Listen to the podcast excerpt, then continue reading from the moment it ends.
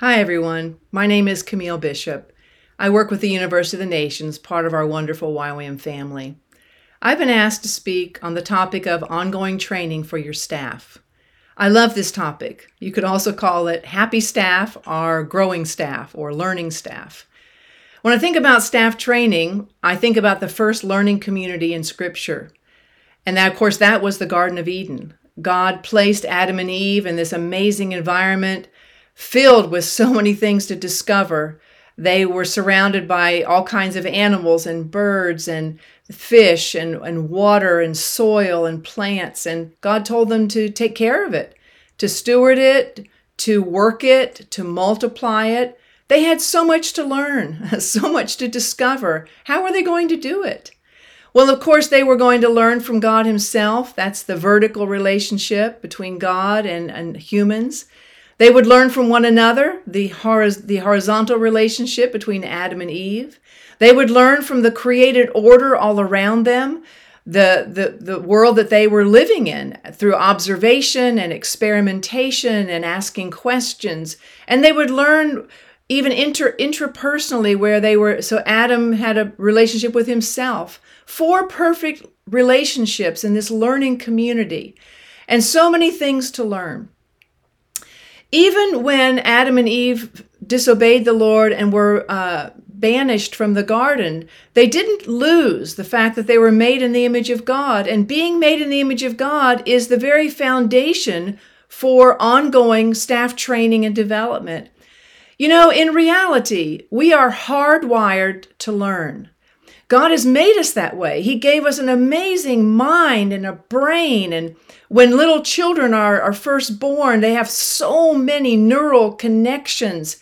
And there and they of course continue as we're growing, as we're getting older, but we have the capacity to learn.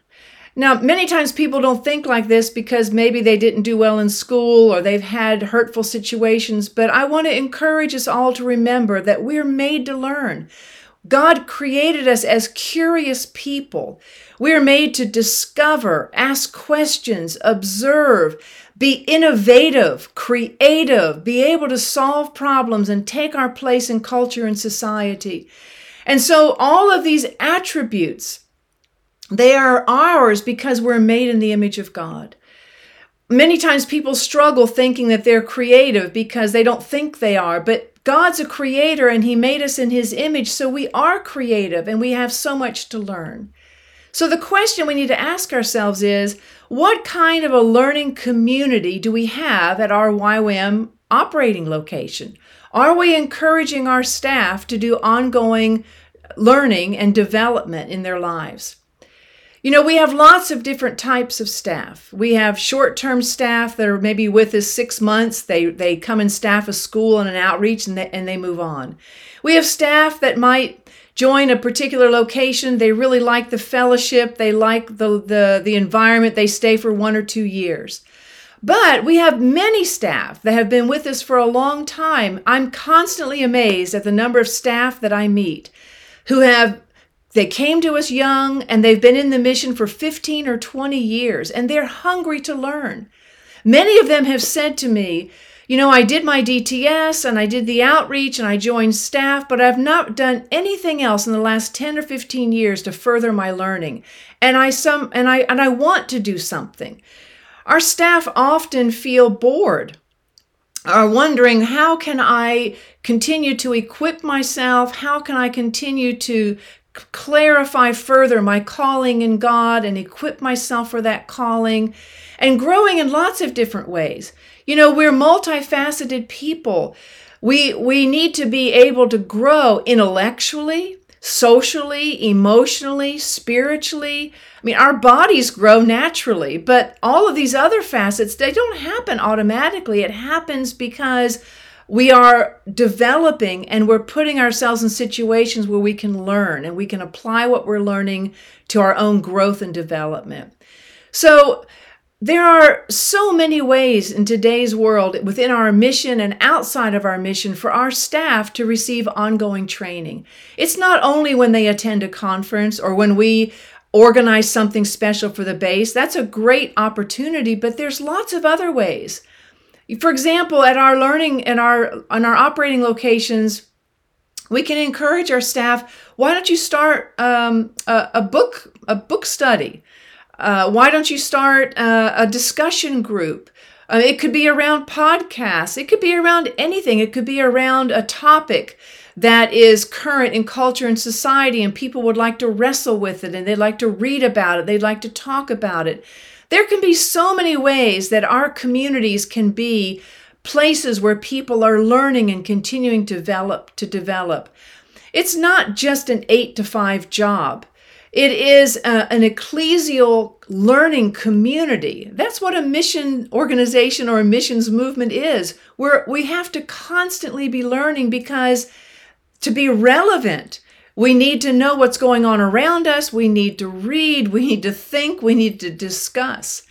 When I first joined YWAM, one of my leaders said to me, Camille, leaders are readers. And I thought, wow, that's really true. I mean, I've always been a reader. I was a reader since I was a little girl and I enjoyed it. But many people uh, don't.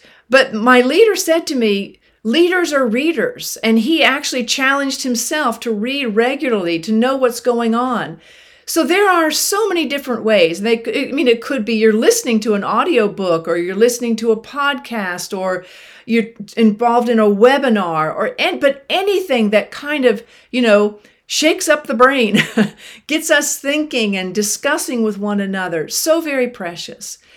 Also, within our uh, schools that we're offering, you know there there are people that are coming through our bases visiting teachers and there are resources that are coming to us those are precious ways for our own staff school staff as well as other staff to be able to interact with guest speakers be able to perhaps sit in on something sit in uh, one day on the class sit in for a week but be able to use the resources that are coming to our bases for ongoing staff training. Also, we have in extension studies now within the University of the Nations. These are short courses about all kinds of topics that you can take. Um, you can even do a full SBS online right now. And so our, our staff need to be aware of the many opportunities there are out there for ongoing staff development and training, and also to make space for people to do new things. For example, if we have staff that are working more in administrative work or they're working behind the scenes in hospitality or in the kitchen or maintenance or whatever, what, what if we offered, it, offered them the opportunity to occasionally do an outreach? Um, or encourage them to take another school or to take a seminar. And maybe it's not at our base, but maybe it's at another base where there's an opportunity. So just to be able to be have a, an environment that's an open environment where people can learn and and they feel like there are options for them. Another thing to think about in this whole area of ongoing staff training is what it really means to be a missions worker and what kind of training does that require. You know, I read an article a number of years ago called Reflective Practitioners. And the article was about people that are just as comfortable working on the field with a missions project as they are doing academic study. And these kinds of people are actually able to go in and out of those two worlds, and they're very valuable because they can take what's happening on the field, which is so very important and relevant to real life. Then they can go back and they can reflect on it. They can do further study. They can talk with other people about it. And they can kind of bridge those two worlds. You know, that's rare. Many people are either academics or they're field people. But within our mission, we're called to be both. We're called to be reflective practitioners, very attached to the field and real life, but also ongoing learners. What are the theories out there? What are other people saying about this? How can we learn together? And how can we take that learning and make it stronger, uh, our own lives stronger in what we have to offer? This happened in my own personal life within the mission. I two or three years after I joined YWAM, the Iron Curtain fell, and I started working in Eastern Europe in Albania with their education system. I didn't have a clue what I was really doing, but I was learning so much and I realized I wanted to do further study. So I did. I actually went and did my doctoral program with other missionaries that were looking at Christian education and nation building and discipling, which is exactly what we're doing within YWAM.